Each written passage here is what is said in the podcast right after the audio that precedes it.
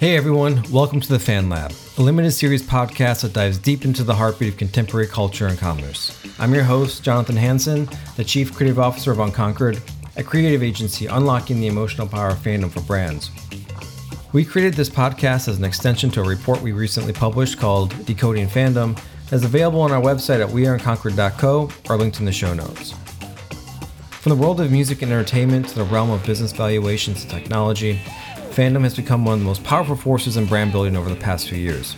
We've seen it transform brands through our work in sports, athletic apparel, and footwear, and we can see it across culture, showing up in the people lining up for Monster Energy tattoos to influencer led brands like Prime Energy. Being a fan can be a profound connection that sparks a need to belong to something larger than ourselves while also giving us a chance to embrace our own unique individuality. In this series, we talk with experts in contemporary culture and fandoms, exploring it from every angle we hope to shed light on how brands can work within fandom as a marketing tool through insightful discussions on how brands can create lifelong connections with their audience. In our latest episode of the Fan Lab, I talk with Aja Romano, who's a culture reporter for Vox Media. We dive into the evolution of fandom, the stigma associated with it, and how brands can effectively engage with fans. Aja shares her personal journey in the fandom and highlights the importance of authenticity and understanding fan communities. We also discuss the impact of technology, AI, and social media on fandom, as well as the challenges brands face when trying to navigate this space. The conversation explores examples of brands that have successfully embraced and rewarded their creators, such as Lego, Star Wars, and Disney, as well as provides valuable insights into the world of fandom and how brands can effectively engage with their fan communities. Good. All right, Aja. Aja, thank you so much for joining us today. Um, as I mentioned earlier, I've been diving down into fandom, and as as an agency, we've really been scaling, peeling back the layers as we think through how this concept and this idea can be to be applied to, to brands. And during our early process of developing our strategy practice, um, I found your writing, and I've just kind of gone all in. I've really enjoyed your your um, perspective and just the I would say the diversity of areas you focus on within culture and fandom. And, and I'm really, yeah, of course. And I'm, I'm really curious to how you've, how you found yourself um, interested in this topic. Um, well, basically by doing it, uh-huh. essentially. Um, I kind of stumbled into fandom. Uh, basically, I I grew up in a very isolated rural environment. Um, I w- basically was on a farm in Tennessee, and the ways I in which I connected to other fans was was largely just in in isolation through key moments of connection um, when I got to interact with other fans, which is rare. And by other fans at that point, I, I was mostly into just you know musical theater and so forth. Uh-huh. Um, but but there were things like I um, I would discover authors uh, through the library and not realize that these authors were, you know, beloved authors around the world with giant fandoms because I was on a farm in Tennessee. What did I know? Like there was no uh-huh. way of, of Googling it at the time. And um, so when I finally got to college and had regular internet access, I um, went all in on search engines. And immediately, um, one day I Googled, I think, uh, Jane Austen, and immediately found myself at uh, an early internet forum that was devoted to Jane Austen discussion, but also had a um, breakout fan fiction archive on the side where it was full of all these people writing um, what we would now call modern AUs um, mm-hmm. and probably at the time would also call modern AUs. Um, uh, basically, like, oh, it's it's it's Pride and Prejudice, but it's set in a figure skating rink, that kind of thing. Mm-hmm. you know, um, and that was my introduction to fan fiction, and I was just immediately all in, immediately all in. And so, um, you know, as as a lifelong writer, that I had actually had been one of those kids as a as a as a child who wrote fan fiction without realizing I was writing fan fiction, you know, because I was just mm-hmm. I think that's something every um, a lot of kids do just almost naturally they they ape the styles and the and the plots and even you know just want they want to continue the the journeys of the characters that they read about right um mm-hmm. so so i was really kind of naturally primed for all of this and then just really uh kind of cut my teeth on the internet at the moment that the internet was really finding itself and and mm-hmm. really um evolving past you know uh, aol and um and uh, like news forums and things like that, um, mm-hmm. like alt.net. And really, the the kind of early growth of of online fandom coincided with so much of that because uh, as the platforms were were evolving for as, as internet platforms forms were evolving, so were the conversations around online fandom and uh, who could who could perform online fandom, who could be in it, and what online fandom was allowed to do. And mm-hmm. this and this was especially uh, something that if you were, for example, on LiveJournal during the early 2000s, as I was, there was just a ton of like really adult conversation around uh, the entire enterprise. And it was really hard not to take it seriously. And I took it seriously. And so what happened is that uh, through my career, like I started out as a, a journalist working in a newsroom. Um, as at the time there still were local newsrooms mm-hmm. um, and I, I basically just got started copy editing and then moved on from there to uh, uh, theater reviewing and so forth and so i was doing a lot of freelance uh, theater reviewing and entertainment reporting just here and there locally but i was also doing a lot of blogging about fandom and the the thing that i did early on was to just start using fandom under my real name which was a huge risk and not something that i think everybody can do but I decided that the best way to kind of preempt people being shocked and horrified by my participation in fandom, because at the time it was still so scandalous, um, was to just own it. Because if I owned it and talked about it like it was any other hobby, which it was, then I found that the moment I did that, people immediately got it and were like, oh, and they became super interested in it. And so this thing that was kind of this big, scary, taboo subject um, I was able to crack just by by being open about it. Mm-hmm. And and I still think to some degree that's true. I still find that some people want to treat it as this shameful, um, gross thing, and how dare I, you know, talk about it under my own name. But for the most part, I think the society has really evolved to catch up with that that mentality. And now we see, you know, the potential of fandom. We see the the benefits of fandom, and obviously we we understand that millions and millions of people are participating in fandom in these ways right so so mm-hmm. yeah mm-hmm. um basically that's how i got this career i wrote myself into it by writing about fandom and then i was invited to write uh, for the daily dot um or first the mary sue and then the daily dot and then vox so yeah great so you mentioned a little about this the idea of it being scandalous you know i never personally just from my you know i'm obviously not as attuned in tuned with it or have gone as deep as you have over the years um, this is something that has really piqued my interest, I would say, and I've been digging over the last six months to a year. So, uh, you know, mm-hmm. I'm still kind of a newbie in, in, in many ways, but I'm curious to why you think it's or felt that it was scandalous. Um, well, it definitely was because for I think for a number of reasons. Um, the idea of fandom itself came to us from sports fandom, and sports fandom has mm-hmm. always been le- legitimized in a way mm-hmm. that pop culture fandom has not um, there's just there continues to be a giant divide there and to some degree i think that has changed um, mm-hmm. but but not as much as you might think it would and so the kind of taboo under the radar fandom basically came to us via sci-fi fandom from mm-hmm. the, the 20s and 30s and 40s um, when you had basically these groups of people mostly straight white men um, who were writing uh, around these you know, really kind of what were considered niche geeky uh, f- fiction writers, you know, um, authors like, you know, um, like H.P. Lovecraft, for example, who are considered masters of their craft today, were like really little known at the time, right? Mm-hmm. Um, so, and and the whole subject of sci-fi was something that was considered pretty niche and um, kind of nerdy, right? Mm-hmm. and I think that that stereotype continued pretty well into, I would say, the 80s. Um, there was this really famous um, uh, SNL skit featuring William Shatner yelling at his own fans to get a life. Mm-hmm. Um, and it really uh, notoriously portrayed fans the kind of what became, I think, the really quintessential stereotype of a fan for most of the 80s and 90s, which was this, um, you know, nerdy uh, thick glasses wearing, a trivia quoting Star Trek or Star Wars nerd at a convention, you know? Um, and mm-hmm. this was considered really extreme. It was extreme behavior. It was considered abnormal. We also had, this was also the era of, you know, Dungeons and Dragons and the Satanic mm-hmm. Panic. So if your kid was interested in fantasy at all, like, you know, lock them up because they were being influenced by Satan. So, mm-hmm. the, the, I mean, we laugh, but this was real stigma. And and in some places still is a real stigma um so i think there's there there was always the stigma that sort of uh, associated with the idea of geek culture and geek fandom in in general and then to add to that, you had what women in fandom were doing, which was all kinds of deviant, scurrilous things involving fan fiction and, and queer characters and shipping and things that were just absolutely unheard of, even in main quote unquote mainstream fandom. um, mm-hmm.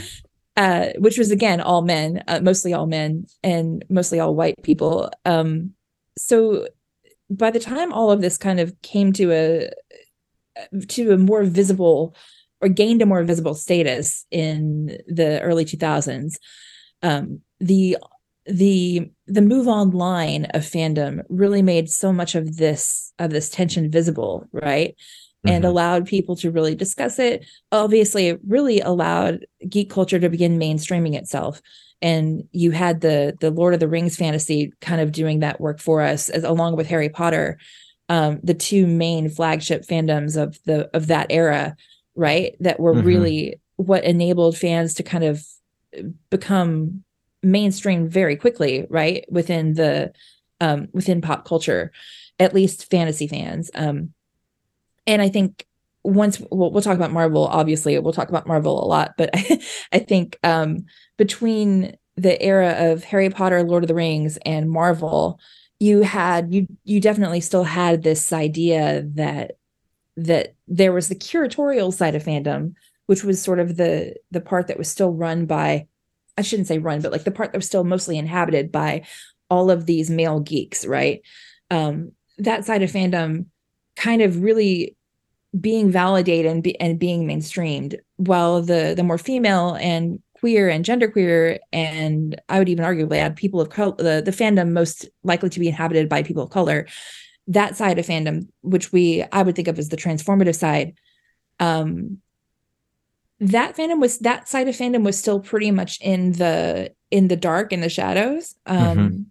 it, it, was it was still considered taboo. It was still considered um, uh, something you couldn't do under your own name, and in in many ways still isn't considered something you can do on your un, under your own name. Um, but I think today there's more of an there's much more of an awareness that that transformative side of fandom is where many of the geeks live and, and where many of our our writers live and where many of our creators live um, i think especially with the rise both of marvel fandom and with the rise of tumblr transformative fandom has kind of become the way in which uh, how to say this the type of fandom that gets more most quickly translated into the mainstream these days is actually mm-hmm. probably a coming from from transformative fandom and from Tumblr and from that whole ethos. Does that make mm-hmm. sense? It does. You know, I I I also think there's almost like a, a commerce side of it. I think there's been a, point now where um, some of these some of the mainstream adoption has come from the brands themselves seeing the opportunity and trying to drive the conversation, right? right? Mm-hmm. Um, and I, and at the same time, I think that's where there's the potential for it to to really fall off the rails, and that it can become these enterprises, these big these uh, these big brands, if you will, um, talking down instead of talking with.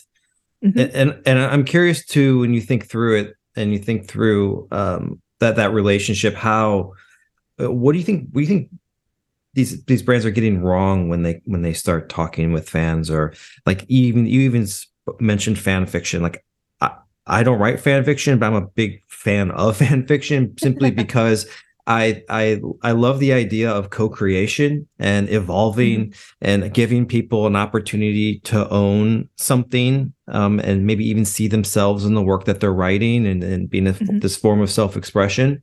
Um, so just, just going back to that question, it's it's where, what do you see? What do you see where they're going wrong with that? It's a really complicated question, and I think it's only gotten more complicated over time for a bunch of different reasons um, I want to go back to the idea that the commerce fandom has become a thing, and I think that's definitely mm-hmm. true, right? Because you have um, one of the the other things, the other big mainstreaming factors I didn't mention was Comic Con, right?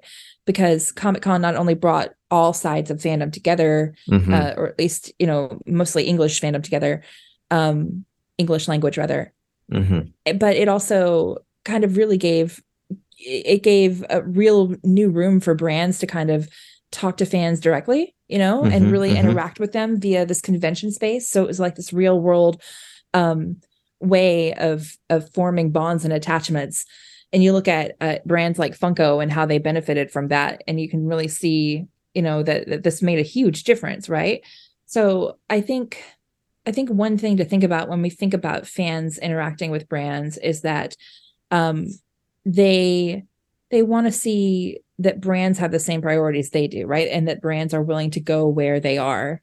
Um, I think the brands that are on Tumblr, the brands that listen to Tumblr and kind of follow Tumblr's lead have have been really successful at this. Mm-hmm. Um, uh, because I think uh, you know there there there's a lot of mockery for example of brands on twitter because brands on twitter um, and sometimes on instagram too often come across as having a really in- inauthentic voice like they're mm-hmm. like they're trying to ape what being a, a cool fan sounds like mm, exactly but, but but they just sound they just sound off and stilted and like they're being written by a terrible AI or something, you know, or mm-hmm. like an underpaid social media intern. um, mm-hmm. you know, and I think that that that inauthenticity, that inauthenticity really stands out and and fans can see it immediately. Um I think too there is also a sense from brands that how to say this um that they get to control how the conversation goes if that makes yes, sense. yes totally. I i see i see a lot of times that brands want to interact with fans but then they don't enjoy the interaction so they either shut the conversation down or they will um you know cancel the entire project or whatever. Um when i think a better way to do that is probably to you know do a lot of test groups first so you understand what you're getting into and mm-hmm. really understand which part of fandom you're um you're working with because fandom is really vast and diverse it's more di- more vast and diverse than ever especially these days and there are more kind of um niche pockets if that makes mm-hmm. sense niche yeah. like subgroups absolutely yeah and and they don't always agree and they don't always even within within fandoms they don't always see the you know their canon or their pop star the same way right mm-hmm.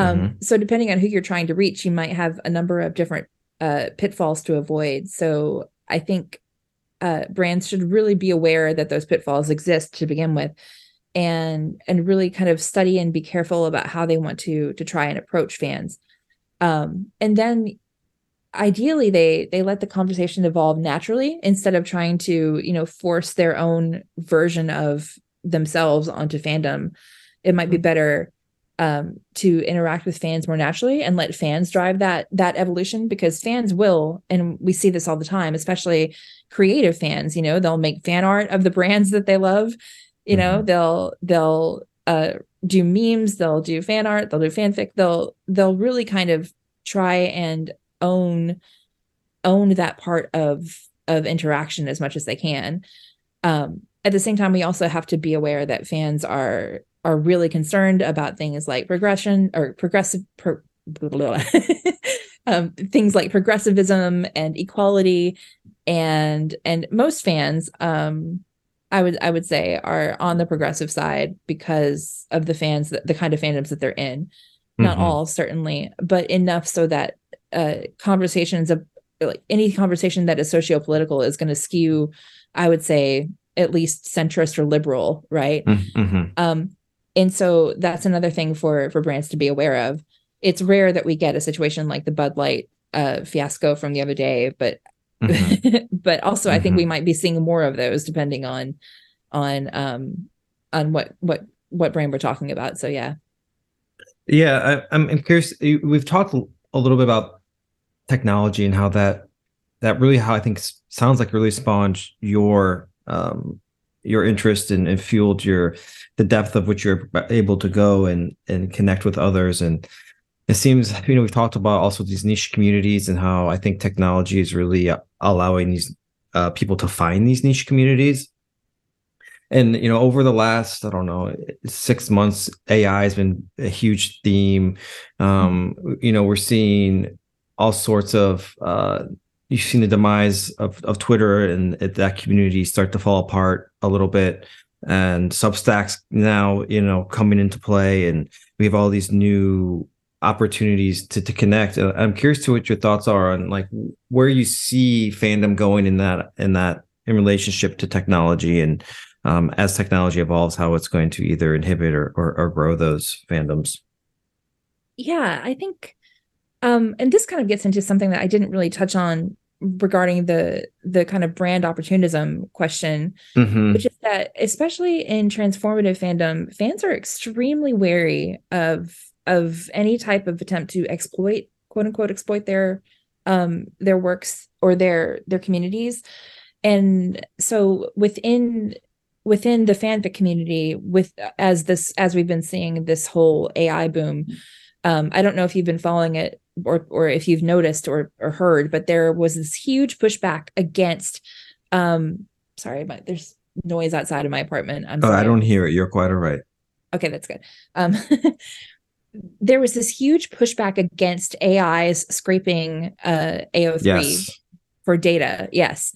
Um, so basically, uh, it hasn't really been proven, but it seems to be the case that that Chat GPT and other AIs um, were using data sets that came from, you know, the vast amount of free repositories of content on the internet, right? Mm-hmm. Well, the AO, AO3 is one of the biggest free repositories of content and um, fans were running basically running tests to kind of see what the their AIs knew about fan fiction concepts. And it seems like the ais at this point the ais know all about fan fiction.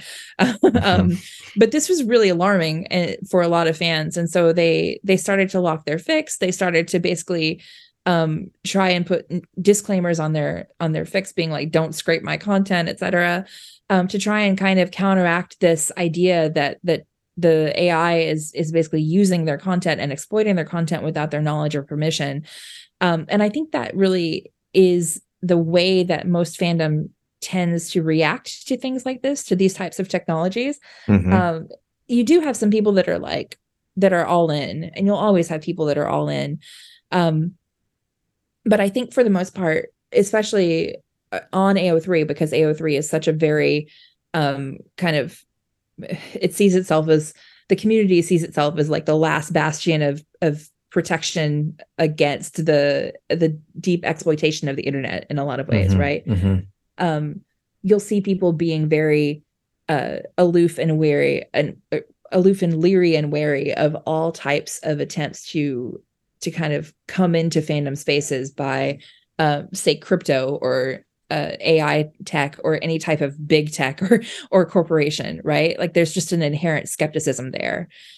I think we, the AI the AI boom is something I almost don't feel comfortable commenting on because it is happening so fast. It's exploding so rapidly, and I think mm-hmm. that there mm-hmm. have been so little safeguards um, put in place that should be put in place um, you know this is not something this is not an instance where move fast and break things is ideal we want to be very slow and and yeah, thoughtful about how we proceed and i don't think that's happening at all so um and because ai has we've we've seen exactly how fast and rapidly all of this is developing right um, and I don't think we are even we're even sure how fast it's going to develop. So uh, I feel like making a, a, prediction about where it's going to go it could be um, well, predictions are hard because if if you're wrong, people uh, they you know criticize you, and and if you're right, they say, "Oh, that was easy." You could you can see the you could see the right. writing on the wall. So well, yeah, we predictions al- we already are know that. Difficult. Yeah, but but we already know that that f- it's able to ape fiction pretty well, right? Like we've seen mm-hmm. that already. Um, I just from the little that I've tried it, I've been really impressed at the way it's able to to write and characterize like um, I asked it for a characterization once for just to as a test. Um, I wasn't even using Chat GPT. I was using a, an AI that was being marketed specifically for um, this particular uh, tool. Like it was being marketed as a fiction writing tool, right? Mm-hmm, mm-hmm. Um, so I I just like asked it to like describe a character and it gave me this really vivid description of a character and I was really impressed and that was mm-hmm. before chat GPT and um so I think that there's we're going to be able we're, we're already seeing that AI is doing a lot of the work of like the the actual content production that could be done by fans themselves right um but obviously what can't be replaced is the interactivity and the communion and the camaraderie and the debate and even the you know the fights and the ship wars and the mm-hmm. and the and the kind of stringent crusading that happens in fandom um mm-hmm. you can't I mean, you can manipulate that. Obviously, we're also seeing bots manipulate that. Like the Johnny, the Johnny Depp and Amber Heard trial was kind of this unholy um, mingling of bots manipulating fans and fans warring against each other, right? So, mm-hmm. so we're seeing that a lot of this interaction is is unprecedented, and that the growth is is staggering and a little a little um, overwhelming, to be honest. Mm-hmm. Yeah, when, when I think about this, the scraping side of it, it you know, it, it does call to, to, at least it calls attention to me. And it reminds me of just the human side of how we kind of do the same thing when we create. I mean, mm-hmm. I, I almost think there's like some kind of irony in there, in that like, rather like for example, before I before I before I started doing or started the agency, I was a I was a freelance uh, photographer working for magazines and newspapers and and the way I got into that is I found photographers I loved, and that was my entry point. And I studied and I studied and studied, and you take little pieces and you learn and you grow. And um, there's this idea of like you're mentally scraping all the work and your own your own um, influences, and then you you mm-hmm. do kind of come out on your own in, in the end. But there there was a phase where you know I was very much copying um, as a way of learning to my idols. Um, and when I think yeah, and what I think is interesting is like when, I, when we hear the the fear, like Getty put, I think is suing an AI developer for its scraping of their images, um, which I think is interesting because it, you know, as I just said, it's it's kind of like almost a human learning process or personal exploration of when you start um, even fan fiction itself. Absolutely, is, well, is part of that. I think the the difference though is that like um when you're doing that on your own and you're you're going through your your own journey there's not a copyright issue there whereas yes. fans are always fans yes. are always in danger of of having um it, it, basically they write under the the grace of fair use um mm-hmm. but but fan fiction as a medium has never been tested in court so the goal is always to try and just stay you know fly under the radar and i, I think that the skepticism and fear largely comes from from long experience in years past of having of works being uh, you know see and dis- ceased and desisted uh, mm-hmm. which is basically if, if, anybody isn't familiar with that like a c&d is when you get um, a notice a copyright notice to to take down your content or your ip host does it for you uh, mm-hmm. you know um your so it, there's a long history within those kind of early years of fandom of entire archives being deleted overnight because you know a, a hosting service got and uh, um, a C and D order and they didn't know what they were doing so they just took the whole archive down because they thought it was legal right so mm-hmm. AO3 exists to prevent that by explicitly protecting fans under the banner of fair use um, so I think the the idea that emerged from that is that fans need to have direct control over their own content so that they can control the way that it gets presented you know? Mm-hmm, mm-hmm. um because what if uh you know what if an ai starts writing fanfic you know? Then mm-hmm. then how does that work under copyright right? So it, it's a it's kind of an emerging evolving question and i'm sure we're going to be dealing with it a lot more in the future but um but i think that's where it all comes from. Mm-hmm and, and we talked a little bit about this, and I think it's in theme. Is this idea of co-creation, and some I feel like some brands have really owned it, and and others have been really scared as, as we've as we've touched on a little bit, and kind of just avoided the conversation altogether. Um, but I would love to hear if you have any examples in mind that where you think they really honored and rewarded their creators for the for their work that they did. Um, there's there's some you know I was I was on Lego's website. I was a huge Lego nut when I was a kid, and mm-hmm. um, I just have just to see that the brand evolve as a, as a, you've, I've grown older, um, and they've really I think embraced their their big fans and fans of other other enterprises by mm-hmm. allowing them to submit their own designs, giving them royalties, having other the whole community upvote them, which then gets them in front of um, you know the creative team and to to make those decisions of what happens. And to me, that's that's that's I think it's a great example. But I'm curious if you have any any in in your mind that um, no, just sort of ring true. Absolutely. I was I was going to bring up Lego as one of my my picks as well because mm-hmm, I, mm-hmm. I do think they are so good at um at embracing fans and and they really get that um that fandom can be a generative space, right? For this, um, I think mm-hmm. Star Wars, to a large degree, has also done this. Mm-hmm. Um, Star Wars has always been really good about, um, you know, elevating fan art and fan works and fan writers and, um, and even like fan trivia nerds, um, and really kind of giving them spaces to to feel valued. I think Disney also probably I mean, you can say a lot of of things both positive and negative about Disney, but they really mm-hmm. do understand their fans well. Mm-hmm. And you know, they you could argue they made a whole movie for furry fans. So like um, like they know their they know their audience really well and they know um they know how to to interact with them in ways that um that power the brand as it were. I think Netflix for the most part is doing pretty well at this. They're they're kind of struggling um they've struggled i think with with their fan platform Tudum mm-hmm. but um but i think that's mostly that's mostly about the branding right? And and not about the their ability to cultivate fan loyalty. Mm-hmm. um so i kind of feel like they will get there eventually.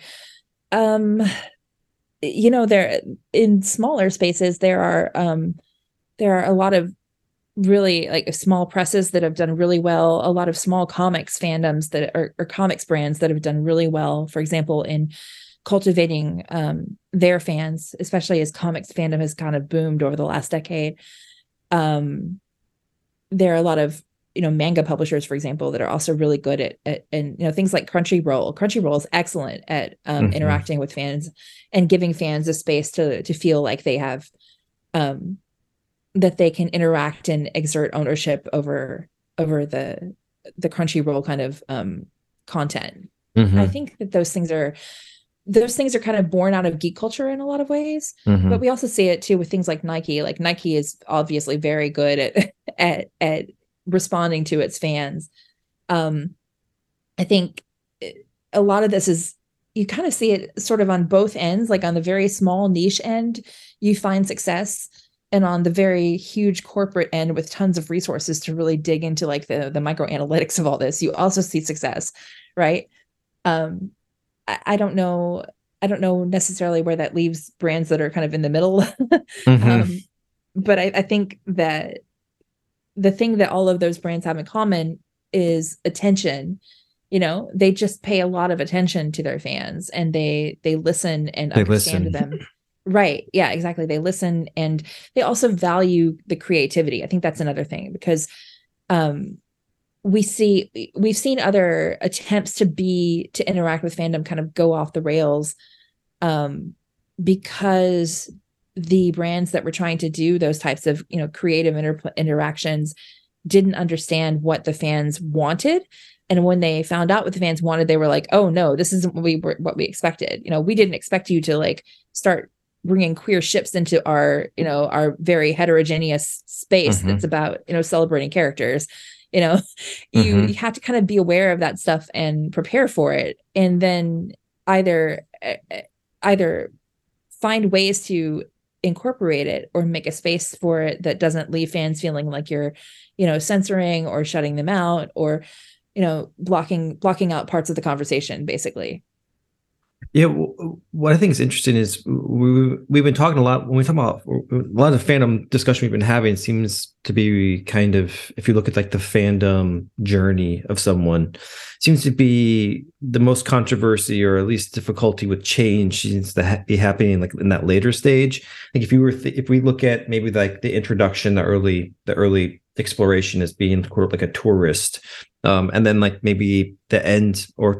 I won't say the end, but the more extreme um, part of the spectrum being the ch- the champion. It seems like there's more of that unwanted change happening later in that r- relationship with it. Do would you agree with that? I, I don't really think so because like I, you know, I, I did reported on this on the Outlander fandom once, and the Outlander fandom was full of women who had never been in fandoms before, and they were all in their mm-hmm. and mo- like on average they were all in their mid 40s. Mm-hmm. So these were women who had had no experience of outside outside this one fandom at all. Like they had basically mm-hmm. all showed up for this TV show that they'd fallen in love with, um, and so their fandom dynamics were kind of like I don't know, like an anthropologist's dream because they were kind of in their own isolated mm-hmm. um space right they weren't really influenced by an ongoing fan like they weren't most of them were not lifelong fans which super like fully surprised me because i would think that you know these would be full of like longtime romance fans with tons of fan fiction you know days behind them mm-hmm. but or you know things like that but no they were all kind of brand new and um and their their their fandom dynamics were fully formed from the outset you know so i think a lot of this is down to um you know where you kind of wind up quote unquote as a fan mm-hmm. some of it is down to you know your individual trajectory i think through fandom mm-hmm. a lot of it is also i think down to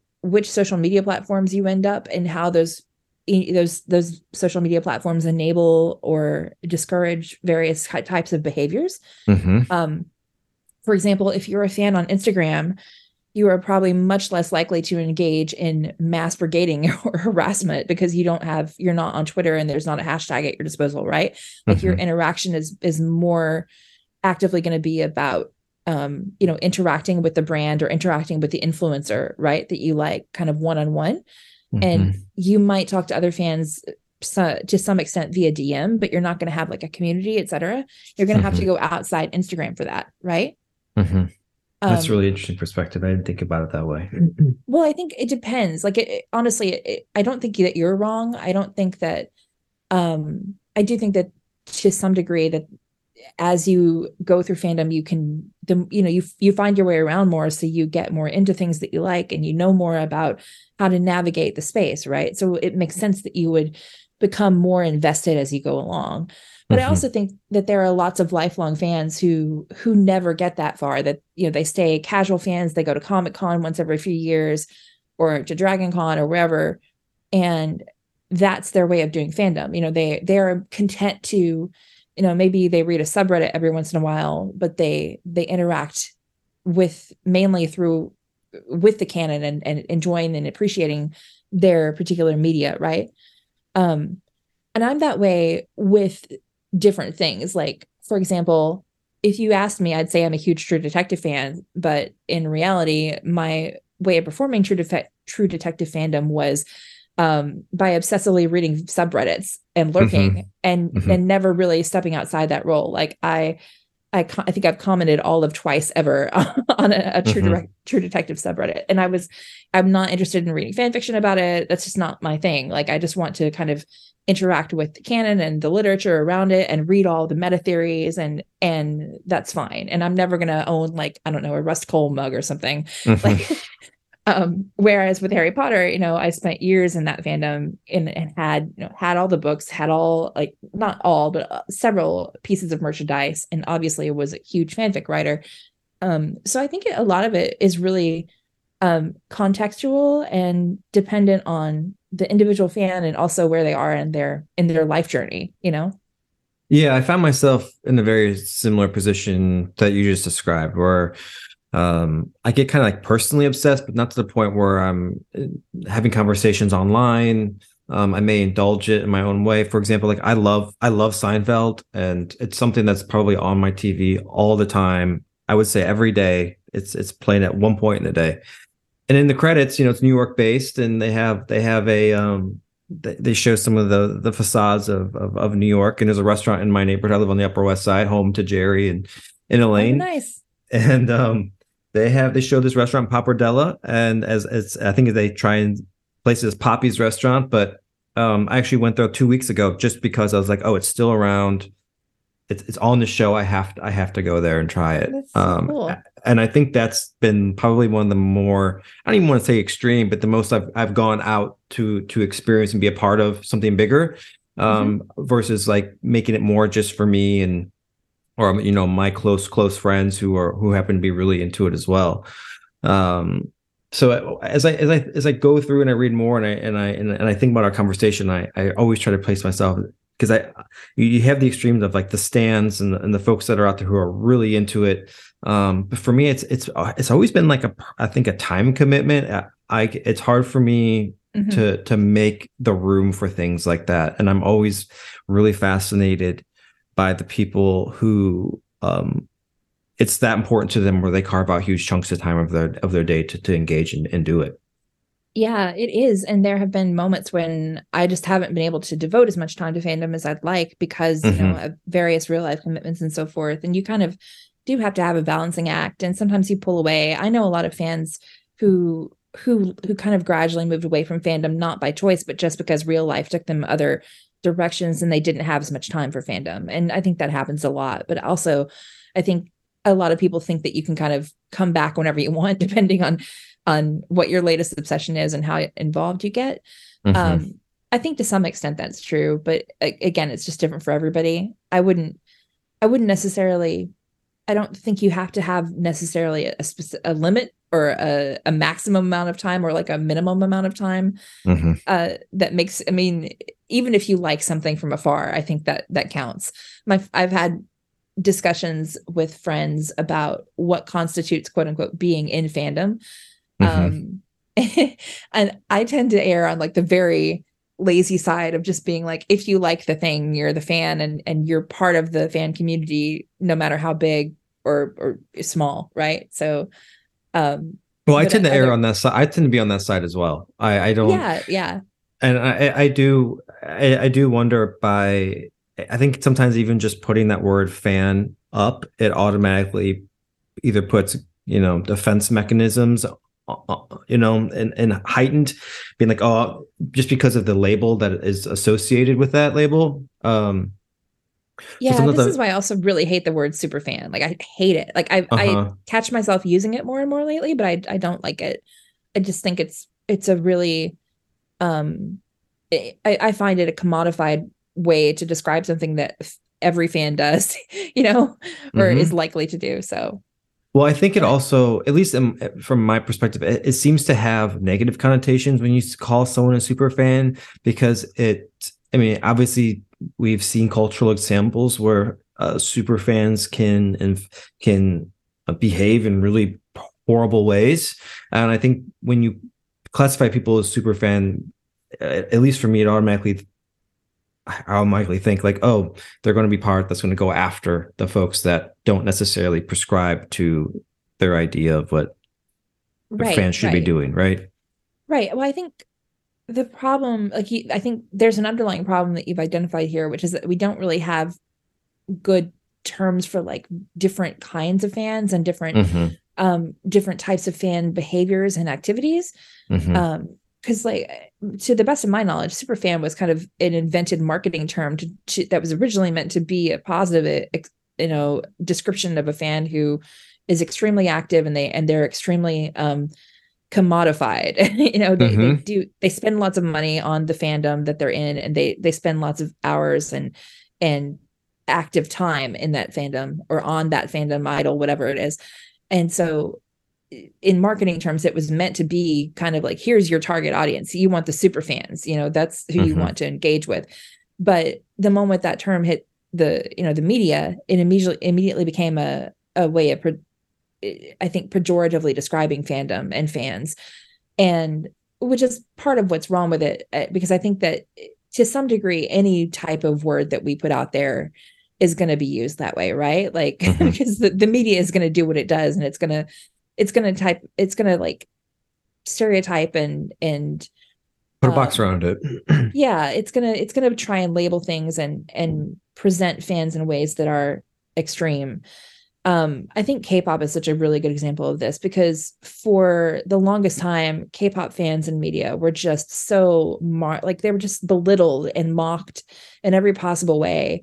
Um even as they were you know arguably changing the music industry and changing streaming certainly and changing international fandom and wave after wave after it just so many ways k-pop fandom has changed the world honestly mm-hmm. um and doing it completely without any type of respect at all from mainstream media especially in Eng- in the US and then the moment that they the moment that BTS fans started to and k-pop fans started to like fuck with Trump mm-hmm. and in 2020 suddenly suddenly finally at last all the media was like k-pop fandom is good now you know mm-hmm, it's just, mm-hmm. it's like you know they were always they were always doing what they were doing like the, it's not like they suddenly became something that that was good once you could weaponize them against trump right like mm-hmm. it, it, but i think that that that type of experience is probably going to keep happening for for different fan communities especially as we um as we see the you know the internationalization of fandom becoming more and more um mainstream and more and more uh, uh common i think we're going to see a lot of that type of it really writing off whole communities until they they do something that you like yeah or totally. that at least that you understand something that you understand and want to to weaponize so yeah yeah, we're getting we're getting a little close on time, and I just want to I think close maybe in one with one more question, and um, I'm really curious to. This is we talked a little bit about this uh, a few minutes ago when I was talking through maybe the resistance to change, and mm-hmm. um, and I'm I'm curious. I think there there is a point where creators may get nervous or um, be be hesitant to try and evolve characters. I think ultimately, like great storytelling, is this you see this evolution of a character, and maybe they start as one thing, and you get to watch them change and become something else. And how you can how you can sort of stick to this idea of great storytelling, um, with while trying to still balance and not disrupt the the, the ecosystem or the fandom around um, that helps support the the brand in itself. And how, how you think you know, I, am wondering how. I know it's it's a very difficult question. I think, and it's one where I'm just curious in your experience if you if there are case studies or anything that you think where you know properties brands have been able to navigate that well. Hmm. Hmm. I'm thinking you know one one thing that comes to mind and um you know I mean, all the all the examples i can think of are bad ones so. Yeah i know. There i think that the the um the negative ones get a lot more attention than the, the the the more positive ones. But you know i think from a recent example um i think of the the last of us as as maybe one mm-hmm. um it, where they they had you know i didn't play the game. I'm not a i'm not I don't really do video games myself, but um, it seems like they really added to that conversation or into that that world instead of um, allowing the, the the the fandom to dictate it. They kind of added to it through the creation of this of the of the of the film, and they got or the series, and they got me into it. Um, yeah, they thought was, really. Oh, go ahead. No, please, please. I was just going to say that they got really thoughtful and creative with the world building of that show, and mm-hmm. um, the there was a, an extremist pocket of of the Last of Us fans who were were mad that the series wasn't more quote unquote like the video game. Mm-hmm. Um, but they really banked on the part of fandom that was there not for like the the violent gameplay mechanics um, mm-hmm. and that was there for you know the world building and the storytelling and that really paid off for them right? So mm-hmm. i think there's value also in just knowing which fans are worth listening to and which aren't you know? So mm-hmm, totally. um which is really important. I mean look at the bud light thing. Like we you need to know which fans you're gonna um you're gonna I, piss off I, and ones you're okay with. I mean, yeah, we on this is a this is going to be the the continuing conversation of the era as as absolutely. as, as far right politics and ideologies grow more and more mainstream, um, they're also finding more and more spaces within fandom, right? Mm-hmm. Um, so that's that's definitely going to be something that that brands will have to listen to and or be aware of and decide how they want to proceed with because those those voices are going to be out there. But um, in terms of storytelling, obviously, I think um, not listening to those people are, is good. Um, mm-hmm. I also think uh, there the Heartstopper fandom on Netflix, I think uh, Heartstopper was not a show that I think anybody expected to do as well as it did, but um, the creator of Heartstopper uh, was has a long has a long fandom pedigree. Um, mm-hmm. And she had written other uh, stories that were actually more um, actively about being in fandom and mm-hmm. specifically mm-hmm. being in in queer fandom. So I think that kind of set itself up to do really really well with fans and did do really well with fans because it, it, the adaptation was really faithful to the the story and it also kind of really understood fandom tropes and what fans wanted to see mm-hmm. um, so i would say that one is a really good example um, you know disney just in general is really good at um, not always. I will say not always. It's it tends to be hit and miss. Pixar certainly is very good at really kind of giving fans what they want with every new um succeeding uh mm-hmm. story in a in a mm-hmm. in a franchise. Mm-hmm. Um Turning Red I think is an excellent example of a story that was organically created by um you know by listening to the transformative fangirl in all of us basically mm-hmm. right? Um rather than kind of shutting it down and being like this is shameful. We shouldn't you know pay any attention to this specific group of fans. You know they kind of honored that that spirit and made an entire movie about like 90s fangirls and uh, and and in Toronto. And and also eh, you know honored a specific diaspora experience. And i think that that that movie kind of tells you um, you don't necessarily have to have like a legacy franchise to do that sort of of thinking and creative creating with you know? Mm-hmm, mm-hmm. Um, you just have to be aware that fandom exists and and take it seriously and, and, respect it you know? And you'll find plenty of ways to kind of um use that to augment your storytelling i think. Oh i think that i think that word right there respect is a key a key piece to a lot of what we've talked about today is how brands can can really honor that as res- showing their showing their fans respect um, mm-hmm. I, I, I, love that idea. Um, Aja, where can where can listeners find find you on social? I am on well, I'm on Twitter like everybody else, but who knows how long mm-hmm. Twitter is going to exist at this point. Um, mm-hmm.